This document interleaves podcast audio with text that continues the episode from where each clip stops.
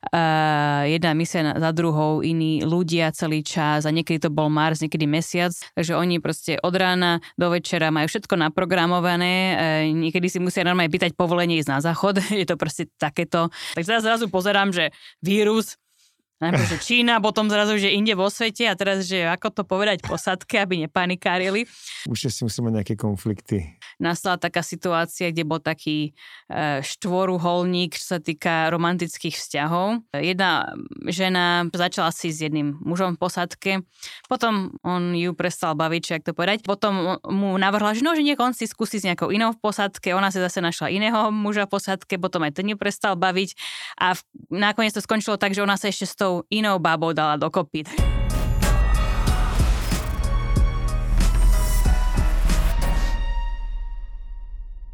Tento podcast nahrávame v štúdiu podcaster.sk, ktorý sa nachádza v Bratislave na Greslingovej ulici v krásnom umeleckom priestore Artelier, ktorý je tu rovno za dverami, kam môžete prísť, malovať, dať si dobrý drink, koktejl alebo avokádový chlieb a vychutnať si to na teráske, ktorá je tu vonku prostred mesta. Takže z tohto nádherného miesta vysielame aj ďalšiu epizódu. Vítajte pri sledovaní a počúvaní. Vítajte pri sledovaní ďalšej epizódy podcastu Nerudacast. Dnes tu mám výnimočného americko-slovenského hostia. Je ním astrobiologička Michála Musilová. Ahoj. Ahoj. Miška Musilová, autorka, alebo teda žena, o ktorej je napísaná táto kniha, Michala Musilová, žena z Marsu, pre, ktorý nás, pre tých, ktorí nás počúvate na Spotify. A, astrobiologička, vedkynia, ktorá pracuje pre NASA, ESA a všetky možné agentúry vedecké. Spolupracuje s univerzitami v Amerike, s tými najlepšími, aspoň podľa toho zoznamu, čo som videl, takisto s londýnskymi univerzitami. Cestuješ po svete, žiješ v Amerike, žila si na Havaji a asi by som tu celú hodinu mohol len vymenovávať všetky takéto body tvojho života. A strašne zaujímavé, neviem, či môžem prezadiť vek, ale mne to príde zaujímavé. Môžem. Môžem? Môžeš to nepatrí pri ženách, ale, ale máme to v pohode, tebe je to kompliment. Iba 33 stále ročná. Už, už 4. 34 ročná. Toľko vecí si stíha, to úplne neuveriteľné uh, zažiť, prežiť, precestovať celý svet a ja som hrozne rád, že si teda prijala pozvanie sem a že sa môžem teraz porozprávať o veciach, ktoré mňa celý čas strašne zaujímali, keď som si pozval tú tvoju knihu a keď som si o tebe čítal na internete. Najviac ma samozrejme zaujalo to, že ty si vlastne robila simulované misie uh, na Marse. Aj na mesiac. Aj na mesiaci. A tie sa robia tak, že sú niekde u nás, tu nejakej opustenej časti sveta. Áno, viac menej. A, a ako, tak, ako, ako taká misia vyzerá, už tak mal tak akože zjednodušene povedať? Mm-hmm. Tak my vlastne sa chceme pripraviť na to, ako by vyzeral život na mesiaci alebo na Marse raz v budúcnosti, ale nie nejaký tak budúcnosť, že o tisíc rokov, ale bavíme sa tie úplne prvé stanice, ktoré tam budú postavené. Takže veľmi základné všetko bude, čo sa týka toho ubytovania, strávy, vôbec čo tam budeme mať nejaké materiály so sebou. Takže všetky tie stanice vyzerajú tak veľmi jednoducho, taký, taká malá budka, malý dom, niečo také. Um, a potom máme so sebou veľmi limitované množstvo jedla, vody a týchto rôznych materiálov a s tým, že proste musíme prežiť s tým, čo máme. Tak ako keby sme išli niekde stanovať alebo nejakú dl- dlhú výpravu niekde na severný pol alebo čo proste to, čo máme so sebou, s tým musíme prežiť, lebo v skutočnosti na Marse, na mesiaci by sme neprežili, ak by sme si dobre nerozdelili, čo budeme kedy používať. A potom mimo tej stanice musíme si dať na seba skafander, aby sme mohli ísť von do terénu. O tak opäť ako na mesiaci na Marse, vonku by sme neprežili mm-hmm. bez skafandra, takže máme na to taký celý systém, že do terénu ideme v skafandri, ale len s povolením riadeceho strediska, niečo ako NASA Houston, ktorý mm-hmm. poznáme z filmov. Takže oni nám musia dať povolenie, že OK, zajtra o druhej pardon, môžete ísť von do terénu e, v skafandri, robiť výskum, tiež len na malé, malé množstvo hodín, lebo vlastne naše skafandre majú len e, malé množstvo vzduchu, niekedy na 2-3 hodiny a potom späť do stanice, kde sme uzatvorení niekedy až rok. Až rok. A tak, nie tak sa môžeme pripraviť wow. na Mars, že budeme skutočne takto žiť dlhodobo. A, a ty si bola ako najdlhšie, alebo či už ako účastníčka, aj ako účastníčka, že, ale aj ako vedúca toho celého nejakého mm-hmm. projektu. A, a ktorá bola tá najdlhšia misia, ktorej si sa účastnila? Tak uh, kumulatívne som žila takto uzatvorená vyše roka. Wow. Uh, lebo ja som, mňa si tie rôzne vesmírne agentúry zvolili ako veliteľku mm-hmm. posadok.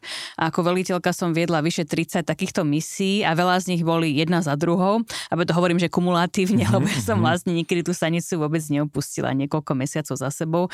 A teda už v tom prípade to bolo skoro, teda vyše roka uh, jedna misia za druhou, iní ľudia celý čas a niekedy to bol Mars, niekedy mesiac a hlavný rozdiel v tom je, um, ako sa inak správame. Lebo na mesiaci, keď budeme raz v skutočnosti tiež, tak je to pomerne blízko so Zemou, aj, aj to poznáme z filmov, že vlastne môžeme komunikovať pomerne rýchlo, je tam niekoľko sekundový rozdiel no, časový. Koľko je na, na mesiaci, no? Bavíme sa o dvoch sekundách. Že a proste, na Marse? Ale s Marsom to záleží od toho, kde presne je Mars voči Aha. Zemi. Niekedy je časový rozdiel komunikácií niekoľko minút, ale niekedy to môže byť vyše 20 minút. A to znamená, že v prípade nejakej nehody, keby si niekto ublížil alebo potrebovali súrne pomoc, by to trvalo aj tak 40 minút, kým by nejaká odpoveď prišla zo Zeme, lebo by trvalo aspoň 20 hmm. minút na Zem a potom oni by museli rýchlo vymyslieť nejaké riešenia poslať správu späť na Mars. A takto, prepáč, prepáč, takto mm-hmm. ste presne mali aj vy, hej? Že, že keď si ty poslala správu, že zajtra chcem ísť napríklad von v tom mm-hmm. skafandri, tak to ti prišla odpoveď až Aspoň o 40 minút neskôr. Aha. Áno, my sme tam na schvál nastavili vyslovene len 20 minútový rozdiel, uh-huh. aby to bolo o to ťažšie. Uh-huh. A tým pádom sme sa mohli vytrenovať byť taký nezávislý, autonómny. A to je ten, teda ten kľúčový rozdiel medzi Mesiacom a Marsom, že na tom Marse pomoc je strašne ďaleko, ako to možno poznáme z filmu alebo knihy Martian. Proste keď sa niečo zle stane na Marse, tak naozaj musíme si poradiť sami, pomoc je strašne ďaleko, už trvá to aspoň 40 minút nejakú správu dostať a teraz si predstavte nejaký, proste dostať nejaký balíček zo zeme. Proste to je skoro niečo mhm. nemožné, mm. alebo trvalo by to strašne dlho. Takže všetci aj my, účastníci týchto simulovaných misií, musíme vedieť prežiť sami bez nejakej pomoci, keď sme na simulovanej marťanskej misii. Ale na tej mesačnej, tam sme trošičku e, pod dozorom, nazvime to tak, že vlastne stále nás môžu vidieť, čo robíme, stále môžu s nami komunikovať z toho riadiaceho strediska e, a vlastne tam veľakrát nemôžeme sami ľahko rozhodovať o tom, čo chceme robiť. A vidieť znamená, že ako vidia vás na nejakom videu? Ako, Cez kamery. Tam, tam sú kamery kamera, všade. Mhm. Ako keby, že teraz sa bavím o tom, že keby že sme raz už naozaj, ako, že už sme na mesiaci, tak tam by bola kamera a oni normálne pozerajú akože živá kamera, čo sa deje. Presne tak, hej. A tam to mm-hmm. je mhm. vlastne, to isté sa odohráva momentálne na Medzinárodnej vesmírnej stanici. Tam mm-hmm. sú tiež kamery všade. Yeah. Tam je rozvrh tých astronautov rozdelený na niekedy 5-minútové intervaly. Takže oni proste od rána do večera majú všetko naprogramované. E, niekedy si musia normálne pýtať povolenie ísť na záchod. Je to proste takéto e, rigorózne a na mesiaci to bude veľmi podobné, lebo ten čas tých astronautov je strašne vzácný. To stojí proste milióny mm-hmm mm. eur, aby ľudia boli na takýchto misiách, takže oni chcú naozaj využiť každú minútu na výskum a iné proste technologické e, záležitosti, čo tam musíme riešiť alebo opravovať alebo možno stavať niečo. Takže oni naozaj tým astronautom nedajú pokoj a počas tých simulovaných misií je toto isté. My vlastne celý čas máme plný program, len teda ten rozdiel je taký, že s tým Marsom sme trochu tak e, povediec sami sebe pánmi, čo týka toho programu, že musíme dosiahnuť určite vedecké výsledky, ale sami si to môžeme rozvrhnúť. Ale na tom mesiaci tam už nad nami rozhoduje niekto a to iný. je zaujímavé, že vlastne a je to i, a čo je tá najväčšia príčina, že prečo je to také viac autonómne a že môžete sa byť, čo chcete na tom na tom Marse? Je to kvôli tomu delayu toho, tej komunikácie? Áno, kvôli vlastne tej vzdialenosti, uh-huh. lebo oni jednoducho nemôžu nám ako real time, ako uh-huh. v tom istom čase kontrolovať, čo robíme na tom Marse. Uh-huh. Tam bude vždy ten aspoň 40 minútový rozdiel, teraz opäť záleží to presne, Jasne. kde je Mars a Zem.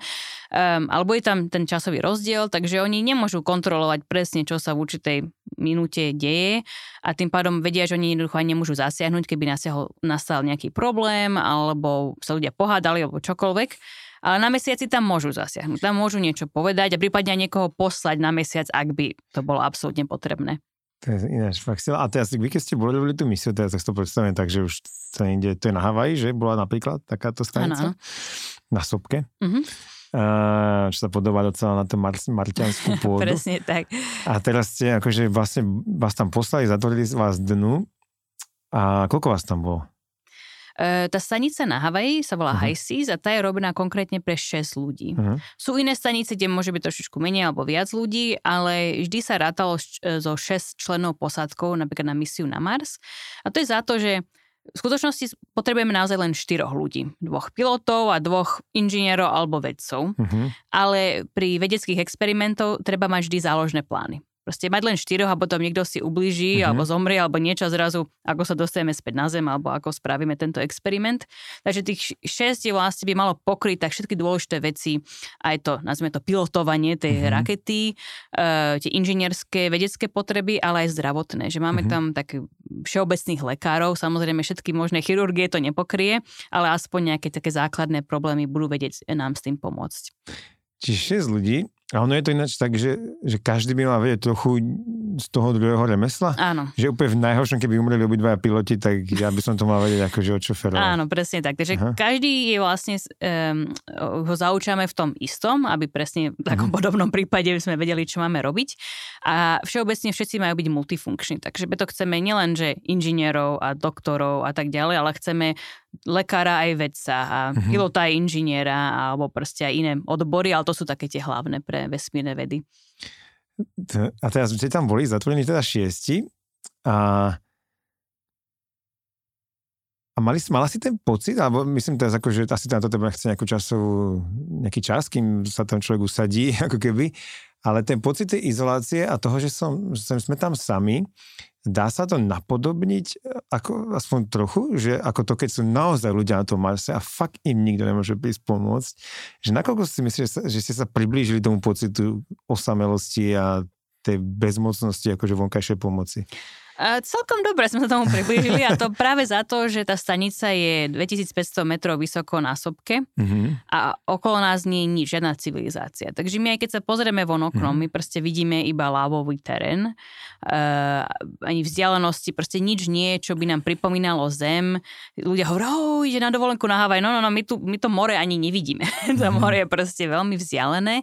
A keď sme tam proste niekoľko týždňov alebo mesiacov, tak človek naozaj sa cíti strašne izolovaný. Lebo aj tá komunikácia je takáto náročná, e, takže my aj rodine môžeme poslať e-mail len niekoľkokrát denne, e, nemôžeme mať s nimi hovor, už sociálne siete vôbec k, k ním nemáme prístup. A to všetko je vlastne spôsobí, že postupne sa cítime trošičku ako počas pandémie, že sme proste boli mm-hmm. izolovaní jeden od druhého ale v tomto prípade sme na sopke a tým pádom sme aj vedomi toho, že naozaj my, ak tam spadneme do nejakej jamy, lavového tunela, jaskyne alebo nejakým iným spôsobom si ubližíme, pomoc je, je ďaleko. Samozrejme, zariadila som to všetko tak ako riaditeľka, že keby bolo treba, tak pomerne nedaleko na, na havajské pomery je vojenská stanica, že by mm-hmm. mohli helikopteru poslať mm-hmm. a niekoho zachrániť, ale stále tam nejaký čas to potrvá. Takže my preto aj upozorníme na to, že ľudia musia naozaj si dávať pozor, lebo tam hrozí nebezpečie a presne ako na Marse trvalo by to nejaký čas, keby sme mohli nejaký problém vyriešiť. Asi mohlo a ešte je jednu otázku, že, že koľko, aké bolo zloženie muži ženy napríklad? Lebo to bolo asi pečlivo vyberané vlastne, nejak, že, že Áno, ako by takáto e, misia mala tak byť. ono to záleží. Ja som na schol, keď som vlastne, ja som sa stala riaditeľkou tejto stanice HIC, uh-huh. som to viedla od roku 2018 až do tohto roku.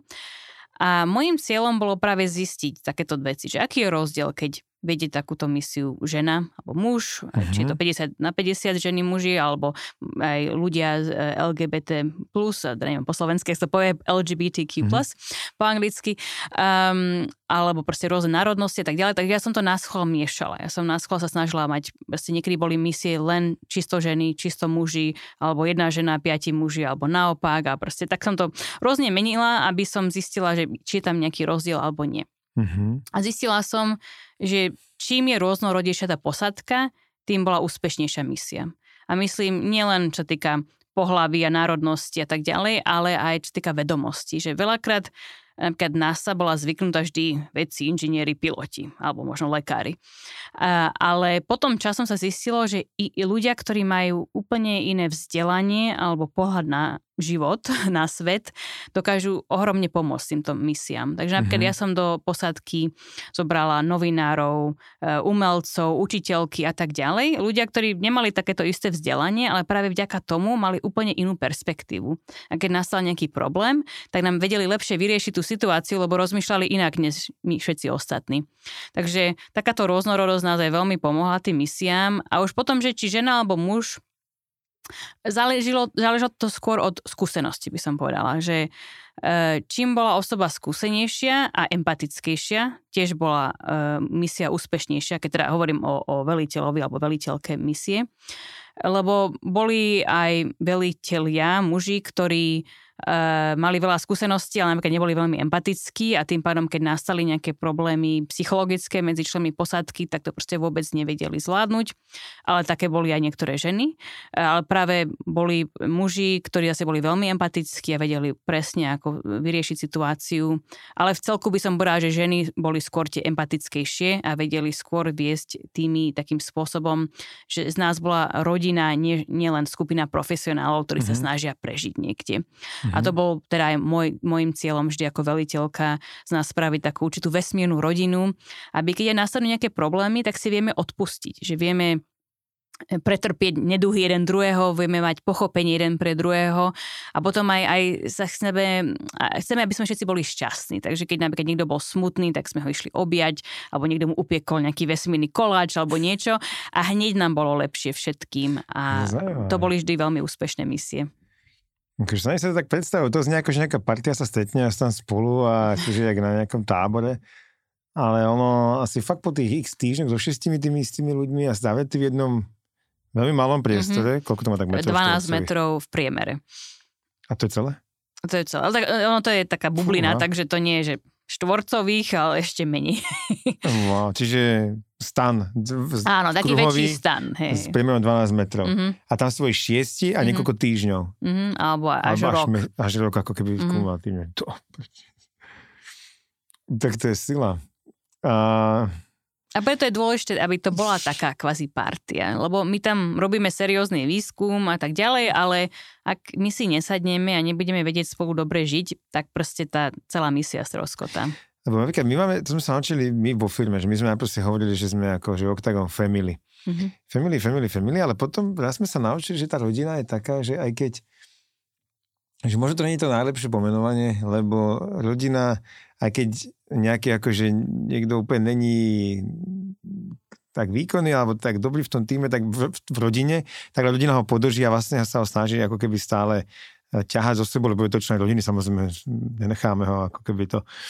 Ale že keď sa to porovnáme so športovým tímom napríklad, že tým sám seba motivuje a udržiava medzi sebou tých najvýkonnejších, že keď niekto proste nebeží v tom družstve tak rýchlo vo futbalovom týme, ten není tak dobrý, tak sa proste celý ten tým má snahu nájsť niekoho, kto bude ako platný hráč a vlastne spolu ako tým hrajú lepšie ako rodina, hej, kebyže sú futbalisti, že my sme rodina, tak vždy tam bude zo pár takých, čo sa nehrajú tak dobre. A tá moja otázka je, že, ty, že túto, teraz som to zaujalo, čo si povedala, mm. že mhm. vlastne my sme boli taká rodina, že to, to, to poznanie, ktoré ste z toho mali, je toto, že, že tu na to práve musí fungovať viac ako rodina? To som presne chcela povedať, že tam je kľúčový rozdiel, že v tom nejakom futbalovom týme alebo v ofise alebo čo ja viem, tam môžu ľudia odísť. Môžete niekoho vykopnúť alebo a tak ďalej na Marse nemôžeme nikde odísť. My musíme spolu tam prežiť a preto sa musíme aj podržať. Ako si to e, povedal v tvojom príklade, že proste tam človek nemá na výber a jedine ak chce niekoho naozaj, že sa ho zbaviť a tým pádom zavraždiť, lebo proste iné možnosti tam nie sú, tak proste musíme spolu prežiť. Aj keď nám niekto strašne leze na nervy, aj keď niekto má neviem aké problémy, cieľom týchto misií, aby boli skutočne úspešné, aby sme všetci spoločne to prežili, dali, robili tam výskum a potom sa aj vrátili späť na Zem. A toto sa považuje za úspešnú misiu simulovanú, sa považuje toto, že sme sa simulovane vrátili všetci na Zem a sme sa nezabili navzájom, alebo čo sa za úspešnú Tak samozrejme my, toto, ja to preháňam s tým a, zabitím, ja hovorím ja, o skutočnom Marse, kde žiaľ, tam by to bolo celkom reálne, Jasne, ak, ak no. sa nepripravia správne podmienky. Ale pri tých simulovaných misiách tam vlastne hľadáme či menej flo- konfliktov. Uh-huh. Lebo to je jedna z vlastne tých hlavných eh, štúdí, ktoré tam robíme, že akí sú tí najsprávnejší členovia posadky, aby sme vedeli vybrať tých, ktorí raz pôjdu na Mars alebo aj na mesiac. Um, a potom aké sú tie typické konflikty, problémy, ktoré nastanú medzi týmito ľuďmi a potom samozrejme, ako takéto problémy vyriešiť. Mm-hmm. Takže úspešné misie sú tie, kde čím menej problémov, lebo to vedeli ľudia navzájom nejakými spôsobmi vyriešiť a ak nastali problémy, že ich vedeli vyriešiť nejakým spôsobom, kde sa ľudia nepohádali, kde nedošlo, nedošlo k nejakému fyzickému násiliu alebo tak. A, a aké ste mali teda nejaké Uh, určite ste museli prejsť nejakými fakt ako náročnými situáciami v takejto skupine, ktoré je na takom malom mieste. Uh, je tam nejaké súkromie vôbec? Na takomto malom priestore? Veľmi málo súkromia. Vlastne jediné súkromie je v e, individuálnych izbách a na toalete. A inak všetko je proste pod dozorom. Či už my to navzájom všetko vidíme, počujeme, alebo sú tam teda tie kamery. Jednak sa asi počujete so všetkým, že na takom malom mhm. stane. Mm-hmm Takže to byť tiež dosť zvláštne. A tie izby sú po jednom? Každý má svoju? Áno, každý má svoju. Čiže na takom malom sa dá vytvoriť nejaké malé kutice, kde sa Dá každý... sa, ako niektorí majú Aha. ťažkosti s klaustrofóbiou, lebo tie izbičky sú predsa len veľmi maličké, Aha. ale počase človek naučí vážiť aj toto maličké niečo súkromné, čo má, lebo vlastne nemá súkromne, nemá voľnosť a to sa ma veľakrát ľudia pýtajú, že, že čo mi najviac chýba počas takýchto misií. A určite by som najradšej mala nejakú lepšiu strávu a, mm. a aj môcť sa sprchovať viac než raz týždenne kyblikom vody. Ale wow. to, čo najviac mi vadí, je to, že sa cítim ako taký nevoľník. Že vlastne síce aj, aj ako veliteľka ja rozhodujem na veľa veciami, ale stále som pod, dozorou, pod dozorom a pod kontrolou z toho riadeceho strediska. Mm. A proste to naozaj človek začína veľmi silno cítiť, ale už len po niekoľkých dňoch. A preto aspoň mať ten, tu malý kutiček, do ktorého sa môže skryť na niekoľko minút alebo hodín, keď treba a mať proste to súkromie, pozrieť si to, čo chce on na, na proste počítači, mobile, teda to, čo je nám dovolené samozrejme, alebo poču, vypočuť si hudbu alebo čokoľvek sa stane veľmi vzácnou vecou. A bolo to úplne, že strik, strik, že ani na tú chvíľu, ok, tak teraz máš hodinu týždenne, že môžeš si, teraz viem, že to je hlúposť, ale poviem to ako príklad, že si môžeš otvoriť Instagram, hej, aby to, proste nič, lebo to Úplne máme celú... ako na tom Marse, to musí byť mm, do bodky, tak. že? Áno, lebo inak je to zbytočná štúdia. Áno. Proste mm-hmm. my chceme naozaj získať zaujímavé vedecké, psychologické výsledky, takže keď budú ľudia nejakým spôsobom sa tomu vyhýbať, tak vlastne nedostaneme tie dáta, ktoré potrebujeme. A preto aj celá tá stanica je nastavená tak, že tá wi je špeciálne robená tak, že proste tam je ten časový rozdiel a sú tieto všetky web stránky e, vlastne takom čiernom zozname. Že oni, aj keby neviem, ako mm-hmm. chceli, sa k tým web stránkam nedostanú. Mm-hmm. A tak čo ste tam zažili? Čo, čo bolo taký, akože už ste museli mať nejaké konflikty? Uh, jak vyzerá? No, mm-hmm. no, všetko možné. Nejaký príklad? Že no, taký... uh, množstvo, musím nejaký vybrať. Um, teda osobne som ja nezažila, e, nebola som teda na tej misii, ale toto bolo ešte predtým, než som sa stala riaditeľkou. Nastala taká situácia, kde bol taký e, štvoruholník, čo sa týka romantických vzťahov, kde e, jedna žena proste, neviem, zrejme sa nudila, neviem, čo začala si s jedným mužom v posadke. Potom ho prestal, teda on ju prestal baviť, či ak to povedať. A, a potom mu navrhla, že no, že niek si skúsi s nejakou inou v posadke, ona si zase našla iného muža v posadke, potom aj ten ju prestal baviť a v, nakoniec to skončilo tak, že ona sa ešte s tou inou babou dala dokopy. a tomu jednému úplne z toho švihlo, že on proste začal tam lámať veci na stanici a museli ho odtiaľ evakuovať. Takže to bol taký, taký ten horší prípad. Ale hovorím, to bolo betým, že som tam ja prišla, takže som rada, že také nič sa nestalo, som to ja viedla. A skôr... to, takže toho by na tom Marse, to je ten, čo by ho No, tam tak ten, ten by asi sám seba vyšiel von z tej stanice, ak nebudú tam ešte niečo vybuchlo, kým sa snažil dostať von z toho vnútra stanice. A, ale to treba práve takýchto ľudí, na nich si dať pozor. Nielen teda ten pán, ktorý mal mhm. problém, mm-hmm. ale aj tá žena, ktorých vlastne všetky takto provokovala um, vlastnými potrebami, nazvime to.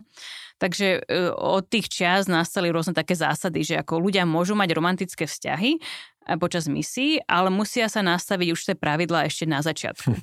Že napríklad predtým, než vôbec začne, začne misia, tak sa všetci členovia posadky musia o tomto porozprávať vážne a dlhodobo. Že teraz, OK, ak tam nastanú nejaké iskričky medzi niekým, majú to utajiť, majú o tom otvorene hovoriť, môžu sa držať za ruky alebo poboskať, alebo či všetko to proste musí byť nejako utajené a, a tak ďalej. Takže na všetkom sa proste musia dohodnúť dopredu a to aj dodržať. Čo nie je vždy ľahké, no. ale musím povedať, že zatiaľ, čo som videla, všetci to dodržali. Fakt? Aspoň tie, čo boli pod môjim dozorom, nehovorím o tých ostatných, to, to je ťažko povedať. Uh, že, že toto je presne to, že tá láska a tieto vzťahy, že to, to na, na, nami všetkými hýbe, ne, že to každý je pobláznený, však to poznáme. A že to, to verím, že toto musí asi najväčší problém, ako keby, alebo jeden z najväčších problémov tam, že človek potom možno nie je schopný dodržiavať nejaké predtým dohodnuté veci, lebo mu horí srdce. Ako určite alebo, je to ťažké, aj som no. to videla, že boli v posadkách e, ženatí ľudia, alebo zobratí ľudia, tak nazvime, že proste mali doma rodinu, deti a tak ďalej, ale proste tam nastali iskričky mm. s mhm. niekým iným. Ale ako fakt sa snažili, že aspoň počas misie sa nič nestalo, ale potom už to bolo iné. E, veľakrát sa stalo také, že počas misie boli dobrí, že naozaj vedeli sa krotiť, mm-hmm. ale ako nále skončila a išli, vlastne väčšinou sa vždy chodí oslavovať večer, ako skončí misia, už konečne môžem ísť na pláž, tak všetci sa strašne tešia na more. Samozrejme si niečo vypijú veľakrát a potom všetko možné sa tam deje.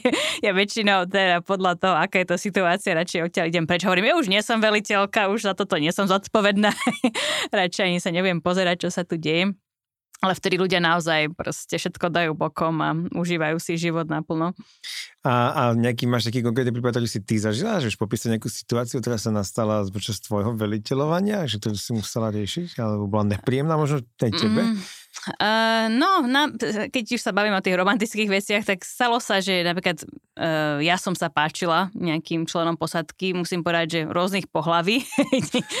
a, a potom ešte nebodaj sa začali tak kvázi o mňa byť a im hovorím, že proste žiadne také, že už vôbec počas misie nebudeme riešiť, že sa o tom potom môžeme porozprávať, keď skončí. A dalo sa to tak nejak akože prežili sme to, ale bolo to nepríjemné, lebo proste každý deň niečo sa stalo, že nejakým spôsobom buď sa oni medzi sebou škriepili kvôli tomuto, alebo sa mne nejako vnúcovali. A proste udržať si tú autoritu, ale zároveň som chcela stále udržať tie rodinné vzťahy. Takže som bola kvázi ich mama a veliteľka a zároveň aj zrejme aj mali záujem o mňa. Áno, no, no. Takže to bolo také, asi takéto najhoršie, lebo potom opäť zase nastala tá situácia, že skončila misia a v ten večer sme išli aspoň že na večeru spolu von a trochu si vypili títo niektorí ľudia a potom som musela odtiaľ utekať, lebo už to bolo zle. Náruživý. No, také niečo. Takže to boli také nepríjemné situácie z toho hľadiska a potom ešte nastala taká jedna situácia, kde do jednej misie mi vnútila jedna vesmírna agentúra osobu, budem všetko anonymne hovoriť, um, ale ja som od začiatku proste vedela, že toto nie je správny typ človeka na misiu, lebo ja hlavne hľadám ľudí, ktorí sú empatickí, trpezliví, ktorí vie dobre komunikovať, lebo a teda nielen medzi sebou, ale hlavne komunikovať o vlastných pocitoch, uh-huh. lebo mhm. každému sa z nás stane, že sme smutní, nahnevaní a tak ďalej, chyba nám domov ale treba o tom hovoriť. Povedať e, po, posádke, že dnes sa akorát nesítim najlepšie, že neberte to osobne, len proste niečo, niečo riešim, že dajte mi buď pokoj, alebo prosím, objímajte ma celý deň, lebo to potrebujem. Proste každý má iné potreby, ale treba o tom hovoriť. Uh-huh. A bolo mi jasné, že táto osoba proste na toto nie je pripravená ale bolo, bola mi vnútená v, do posádky, tak som jednoducho musela to nejako A na akú prežiť. misiu to bolo? To bolo našťastie len na niekoľko týždňov, takže mm-hmm. nebolo to nič hrozného, ale aj napriek tomu hneď už na druhý deň všetci nenávideli túto osobu, proste celá posádka. A nakoniec to bolo vždy také, že tá osoba versus všetci ostatní. A ja som bol ten mediátor. A teraz, keď niekoľko týždňov takto musíte od rána do večera proste sa snažiť vlastne, aby táto osoba vôbec prežila, lebo tí ostatní mali chuť proste ich roztrhať na kusky niekedy, tak to bolo strašne unavujúce pre mňa. A o to viac som potom musela robiť také rôzne nazvime to cvičenia e, empatie, aby, si, aby sa všetci snažili trochu mm-hmm. lepšie jeden druhého pochopiť. Takže ku koncu už sa to celé zlepšilo, že naozaj vedeli sme spolu vychádzať, aj sme urobili takú, e, jedna taká aktivita, ktorú rada robím, sa volá, že stolička vďačnosti a že vlastne to tak ku koncu misie robíme, že jedna osoba si sadí na túto stoličku vďačnosti a všetci ostatní e, tej osobe hovoria, že som vďačný, že ty si mm-hmm, taká onaká zaujímavé. osoba, že toto si spravila a toto je na tebe super a tak ďalej. A to naozaj vytvorí také krásne púto medzi všetcimi, lebo konečne povieme všetky tie pekné veci, ktoré možno veľakrát ľudia jednoducho nie sú schopní povedať, mm-hmm. alebo si nemyslia, že to stojí za toto povedať, alebo veľa ľudí ich lásku alebo proste to, že im na niekom záleží, urobia, um, ukážu iným spôsobom, mm-hmm. že pre niekoho niečo uvaria alebo napíšu a tak, ale nevedia ja to, to veľakrát povedať. Ale pri tomto, nazvime to cvičení, to museli povedať. A to vždy proste tá osoba potom hneď zmekne. Aj tá, táto najproblematickejšia osoba hneď sa divne rozplakala. Takže to bol aspoň taký pekný záver toho celého po niekoľkých týždňoch dosť náročných situácií. Dobré. Lebo to všetko si stále sa sa predstaviť, že sa deje tak malo predstaviť, možno trikrát toto štúdio. Také niečo, no, no. sme tu štyria teraz, keby sme tam boli zatvorení ešte plus dvaja a sme zatvorení, nesto predstav, že, že to je fakt ako neveriteľné, musím povedať lebo keď sa pohádajú, tak dobre, tak teraz choďte domov a zajtra si to povieme v práci. To tak nikto nikam neodchádza, no, musíme, okrem svojej izbičky. No, presne tak. Musíme to všetko riešiť tak. A akože a dá to, sa to, že uh-huh. niekto je nahnevaný, ide do izbičky, sa trochu ukludní, ako to je niečo, ale všetci sme v tom. Proste nedá sa nevidieť, nepočuť. A keby sme akože, že odhľadnúť od všetkých tých ostatných a od, tých, od toho veliaceho strediska a teraz ty sama akože vlastne si tam bola tak strašne dlhú dobu, skoro rok, to, k tomu sa ešte chcem dostať, mm-hmm. čo mhm. to je byť takéto sociálnej bubline zavretý. Ale že, že ty sama si mala niekedy nejaký taký svoj osobný, akože ako krízu, že, že keď si povedal, tak toto už fakt ne, tu nechcem tu už tu nemám za potreby, toto ma vážne už všetko štve, alebo nejaká vec ma tu štve a už chcem ísť von, ale nedá sa, lebo teda simulujeme. K našťastie, ja som moment? sa vycvičila, že som uh, keby vedela to, tolerovať všetko možné. Hovorím aj to jedlo, hrozostrašné, dokázala som prežiť. Hygiena minimálna, všetko v pohode, blázniví ľudia, nebol problém. Ale to, čo jediné ma naozaj tak rozhodilo, že som to veľmi ťažko znášala, bolo, že mi zomrel člen rodiny na zemi, kým mm-hmm. som mhm. ja bola veliteľkou posádky, tuším akurát na mesiaci vtedy, simulovanom mesiaci samozrejme. Um, a to bol taký hrozný pocit, že ja nemôžem nič robiť. Môžem napísať e-mail, no ale čo to je? Človek nemôže zavolať rodine a povedať úprimnú sústrať, nemôže byť na pohrebe. A to všetko bolo vtedy také dosť hrozné. Ale ja som hneď o tom komunikovala so posádkou, oni vedeli, čo sa deje, proste vedeli, že ma treba objať e, v takýchto situáciách a, a pýtať sa ma, ako sa mm-hmm. mám. Ja som im vyslovene už dopredu dala manuál, že proste, keď je mi zlé, prosím, robte tieto veci. Áno. To treba tak pri týchto misiách, každý, lebo každý sme iný a každý máme iné potreby, tak si dopredu povedať, že v takýchto situáciách Aha. treba toto a toto. Takže ja som e, vlastne našťastie mala presne tú podporu, ktorú som potrebovala od e, mojich kolegov, alebo mojej rodiny vesmírnej. A akože ťažko som to znášala, ale prežila som to. Ale určite najradšej by som bola odtiaľ utiekla alebo aspoň zavolala rodine, ale zase ja som tiež veľmi dôkladný vedec a povedala som si, ke, že som len člen posádky, tak možno by som to chcela nejakým spôsobom pre, pre, prerušiť. A to je aj možné v krízových mm-hmm. situáciách prerušiť, ale ako veliteľka som cítila ešte väčšiu zodpovednosť za to, že proste musím toto prekonať a brala som to ako osobnú výzvu, že ak toto prekonám, tak prekonám aj všetko možné iné. Ja si také, že tiež myslím, že, že na, je to paradoxné, že vlastne bol to dobrý ako vedecký experiment, ale to mám povedať, že, že oni teraz majú, alebo už máme to poznanie, aké to je, keď členovi posádky niekto akože vlastne umre. Mm-hmm. A ako to znáša, ako sa s tým vyrovnáva, že asi ti to išlo hlavou, možno neskôr, že zároveň aspoň toto si si otestovala. No, že? ja sa vždy snažím nájsť no. to, e, to pozitívne aj z tej najhoršej no, situácie. Jasne, to slovo ako nepríjemné, to si predstaviť. A spomínala si tú hygienu, to ma zaujíma, že jak tá, tá stanica, jak tak tá funguje hygiena, že keď sa že kýblik vody raz za týždeň? Áno. Takže vlastne musíme si predstaviť, že do vesmíru je náročné vôbec niečo poslať. Uh-huh. Každý gram stojí strašné množstvo peňazí, uh-huh. takže preto musíme čím menej veci poslať. A to znamená, že aj to jedlo je liofilizované a vysúšené z tých dôvodov, nielen za to, že e, sa dlhšiu dobu udrží takto, alebo je to aj ľahšie. Tým, že to nemá tú vodu uh-huh. v sebe, tak sa ľahšie prenáša uh-huh. a vydrží proste roky, rokuce. Uh-huh. Takže aj tá voda, ktorú sa nesieme so sebou, by mala ísť skôr práve na tú rehydratáciu jedla a na pitie a proste iné potreby, ale na umývanie to bereme ako, ako vlastne strata, stratu vody, že mrhanie tým. Takže preto my sa môžeme umývať takými vlhkými handričkami. Mm-hmm. Aj častejšie ako raz za týždeň? Trochu častejšie, ale nie veľmi. E, vlasy väčšinou len suchý šampón, um, takže potom po dlhšom čase človek naozaj má pocit, že má len puder v hlave a proste to ho svrbí hlava, keby mal vši a proste no hrozné.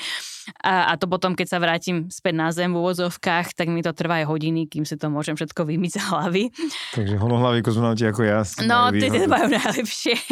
A preto aj, aj sa nečudujem, že veľa žien si striha vlasy, alebo vedia mužov, čo majú dlhé vlasy. Napríklad ja, keď som išla na takúto dlhú misiu, tak ja som mala veľmi dlhé vlasy, ja som si ich odstrihla mm. pod bradu práve za to. Um, ale tým pádom nám zostáva len takýto kybliček vody a to hovorím, že fakt, že o niečo viac než, než tento špán vodou, Aha, takže bavíme takže sa možno pár litrov vody. Dva, pol, no. no. E, ktorý môžeme použiť tak, že nalieme vodu do pohárika mm-hmm. viac menej a vlastne na seba to, to lejeme a potom tou handričkou, vlhkou vlastne, keby sa drhneme telo. A, a to voda... môžeme tak raz do mhm. týždňa. A tá voda sa berie odkiaľ? Že je to tak, jak na tej stanici, že máte tam nejakú tú rekuperáciu, voda to nazvať, že jeden uzavretý systém? Alebo to sa ešte testuje.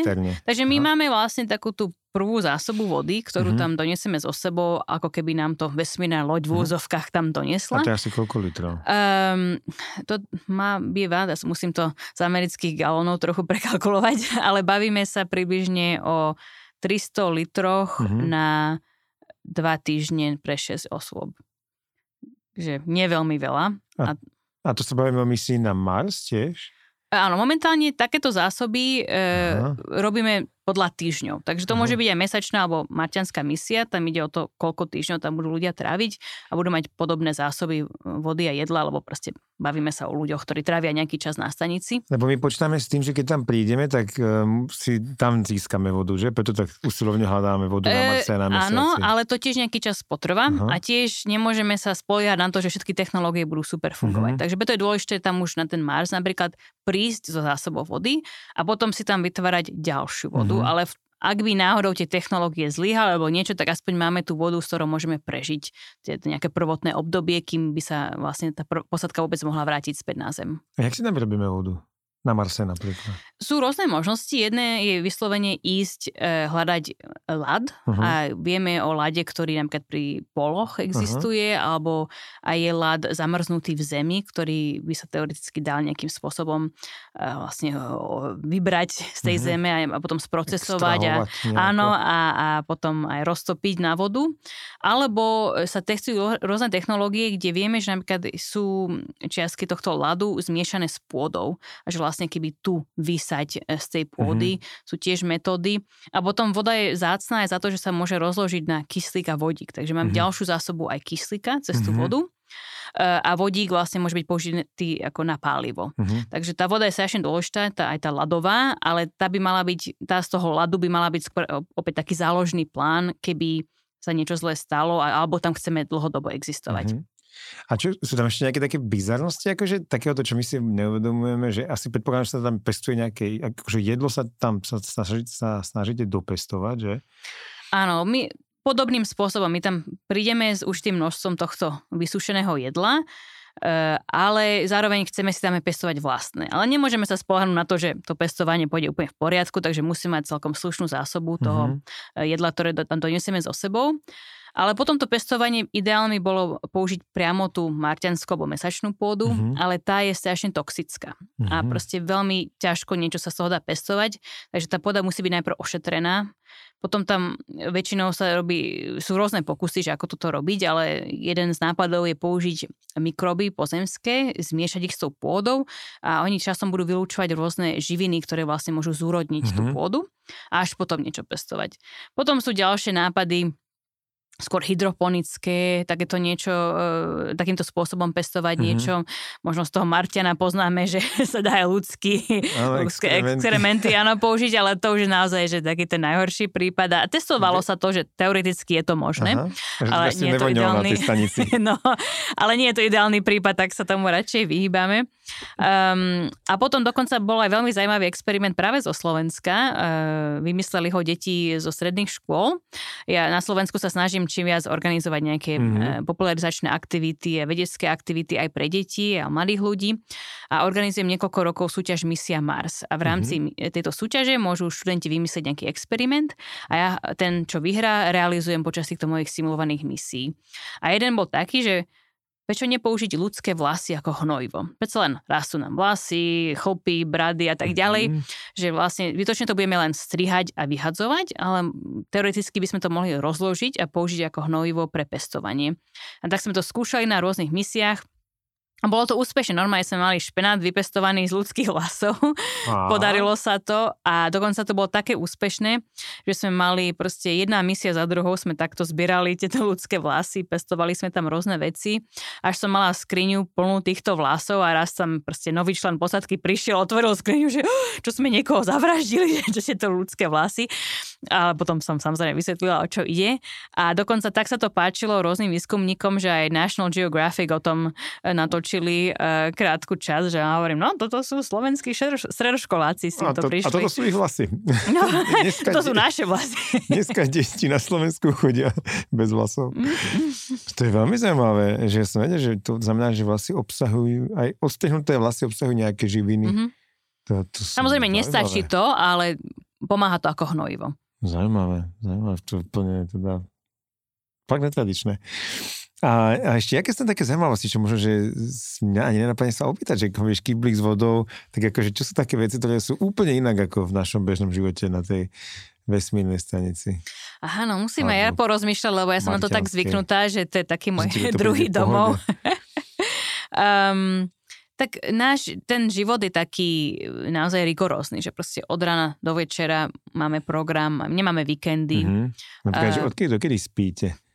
Tak väčšinou e, vlastne vstávame okolo 7 ráno, mm-hmm. tam máme takú pol hodinku pre vlastné osobné potreby a potom ako veliteľka sa vždy snažila organizovať veci tak, aby sme mali spoločné jedla. Takže my vždy raňajkujeme, obedujeme a večeriame spolu a to nás chval. A to za to, že každý z nás máme množstvo výskumných projektov, ktorým sa venujeme, takže ten čas jedla je jediný čas, kedy všetci sme spolu. Mm-hmm, takže na to, aby sme... No presne. Takže aby som tak pestovala tieto rodinné vzťahy, mm-hmm. tak sa snažím nás podporiť, aby sme vždy boli spolu, lebo počas toho obeda si môžeme pozdieľať, že dnes som pracovala na tomto a tomto, toto sa mi nepodarilo podarilo, s týmto mám problémy, alebo toto mi ide super na toto sa teším. A potom takisto sa snažím aby sme sa lepšie spoznali. Takže jedna takou, takou tradíciou, ktorú, ktorú rada robím, je, e, organizujem taký večerok, že akože storytelling, alebo rozprávanie príbehov po slovensky, že chcem, aby každý z nás zdieľal s druhým, že vlastne ako sme sa tam dostali, že čo tu robíme na tomto mm-hmm. Marse či mesiaci, e, aká životná cesta nás sem zaviedla a tým pádom sa môžeme lepšie spoznať e, vlastne, že veľakrát si myslím, že aho, tento pracuje pre nás a neviem čo, ten je asi takýto typ človeka a potom vysvetní, nie, že to bol proste chudobný chlapček, neviem, z Indie, ktorý sa proste prepracoval a dostal a, sa do nás a všakými spôsobmi. A nejaký príbeh, ktorý ťa bol zvlášť, akože zaujal niekoho? Mala som tam uh, hlavne veľa žien, ktoré mm. prešli rôznymi proste hroznými situáciami, či už násilím, vojnami niekedy, alebo že sa aj vyhrážali rôzni muži hlavne, alebo napríklad jedna sa dopracovala veľmi vysoko v jednej vesmírnej firme a potom po všetkej jej dlhoročnej práce zrazu e, je hrozilo, že vyhodia, ak sa proste nevyspí s nejakým proste pánom. A takéto hrozné veci, čo človek by ani nepomyslel, že v dnešnej dobe ešte v Amerike si myslí všetkými tými zákonmi proti mm-hmm. diskriminácii neviem, čo sa takýmto veciam mhm. vyhnie, ale žiaľ proste musia si ľudia stále takýmito vecami e, prejsť. Boli tam ľudia, ktorí rodičia až ako tragicky zomreli a potom ako siroty museli prežiť nejaké hrozné veci a aj tak napriek tomu sa dopracovali ďaleko mm-hmm. a mhm. môj osobný príbeh je tiež taký turbulentný, takže na tom sa vieme veľmi zblížiť, lebo vlastne mm-hmm. takto pochopíme, že každý z nás sme niečím prešli, niektorí horšie veci než druhý, ale e, vlastne takto otvoriť také okno do našej duše, by som povedala, a potom o to viac máme pre seba pochopenie a, uh-huh. a vieme e, si aj lepšie rozumieť. Zajímavé. To je, to sa jak je to? Uh, zme, čo ťa, zmenilo ťa to?